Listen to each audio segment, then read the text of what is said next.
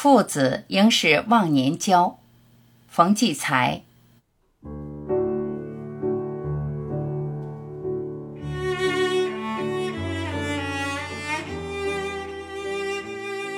儿子考上大学时，闲话中提到费用，他忽然说：“从上初中开始，我一直用自己的钱缴的学费。”我和妻子都吃了一惊。我们活得又忙碌又糊涂，没想到这种事。我问他：“你哪来的钱？平时的零花钱，还有以前过年时的压岁钱，攒的？你为什么要用自己的钱呢？”我悠然不解。他不语。事后，妻子告诉我，他说：“我要像爸爸那样，一切都靠自己。”于是我对他肃然起敬，感到他一下子长大了。那个整天和我踢球、较量、打闹，并被我爱抚的捉弄着的男孩，已经倏然远去。人长大不是身体的放大，而是一种成熟、一种独立人格的出现。但究竟他是怎样不声不响、不落痕迹的渐渐成长？忽然一天，这样的叫我惊讶。叫我陌生，我把这感觉告诉给朋友，朋友们全都笑了。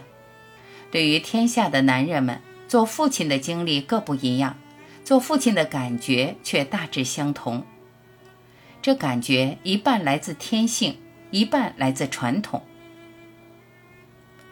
一九七六年大地震那夜，我睡地铺，地动山摇的一瞬。我本能的一跃而起，扑向儿子的小床，把他紧紧拥在怀里，任凭双腿全被乱砖乱瓦砸伤。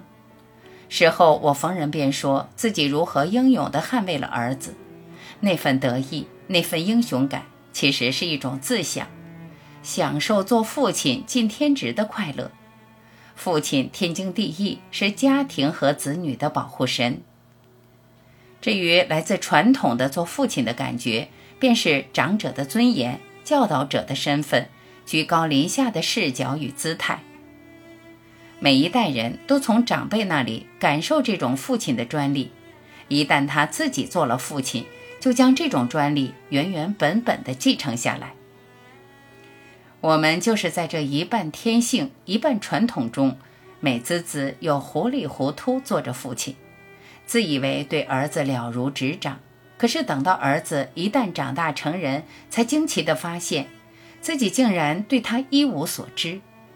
最熟悉的变为最陌生，最近的站到了最远。对话忽然中断，交流出现阻隔。人们把弄不明白的事情推给“代沟”这个字眼，却不清楚每个父亲都会面临重新与儿子相处的问题。我想起我的儿子自小就不把同学领到狭小的家里来玩，怕打扰我写作。我为什么不把这看作是他对我工作的一种理解与尊重？他也没有翻动过我桌上的任何一片写字的纸。我为什么没有看到文学在他心里也同样的神圣？我由此还想起照看过他的一位老妇人说。他从来没有抽过别人的抽屉，不曾对别人的东西产生过好奇与眼线。当我把这些不曾留意的许多细节与他中学时就自己缴学费的事情串联在一起，我便开始一点点向他走近。他早就有一个自己的世界，里边有很多发光的事物，直到今天我才探进头去。被理解是一种幸福。理解人也是一种幸福。当我看到了他独立的世界和独立的人格，也就有了与他相处的方式。对于一个走向成年的孩子，千万不要再把他当做孩子，而要把他当做一个独立的男人。我开始尽量不向他讲道理，哪怕这道理千真万确，我只是把这道理作为一种体会表达出来而已。他呢，也只是在我希望他介入我的事情时，他才介入进来。我们对彼此的世界不打扰，不闯入，不指手画脚。我深知他不喜欢用语言张扬情感，崇尚行动本身。他习惯于克制激动，同时把这激动用隐藏的方式保留起来。我们的性格刚好相反，我却学会用他这种心领神会的方式与他交流。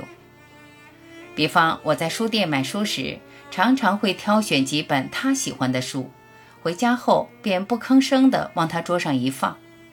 他也是这样为我做事。他不喜欢添油加醋的渲染，而把父子之情当作天地一样的必然。如果这需要印证，就去看一看他的眼睛。儿子望着父亲的目光，总是一种彻底的忠诚。儿子在孩提时代是一种含义，但长大成人后就变了。除去血缘上的父子关系之外，又是朋友。是一个忘年交，而只有真正成为这种互为知己的忘年交，我们才获得完满的做父子的幸福，才拥有了实实在在又温馨完美的人生。